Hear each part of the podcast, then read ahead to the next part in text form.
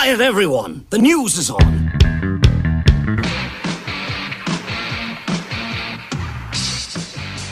Cheap Trick added some new dates to their headlining tour of North America. The dates now run through October 22nd in Reno. And the closest show to us would be September 2nd when Cheap Trick comes to the Williamsport Community Arts Center. For the better part of August, though, Cheap Trick are going to be opening for Rod Stewart.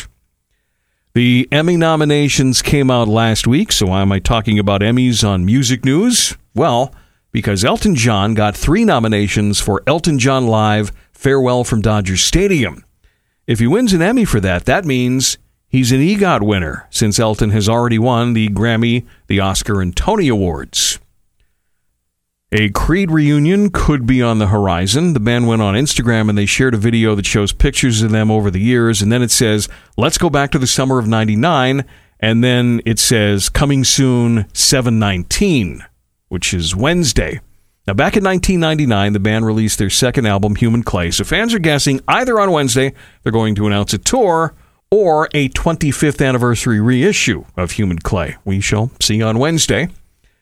And finally, Britney Spears' memoir, The Woman in Me, is the number one selling book in America due to pre orders, even though the book's not going to be out until October the 24th. By the way, Britney's sister Jamie Lynn has a book out as well called Things I Should Have Said. Look for that one in the discount bin. One other Britney tidbit she's planning to release a new perfume. It will come in a green bottle, but no word on a release date for that. And that's your music news.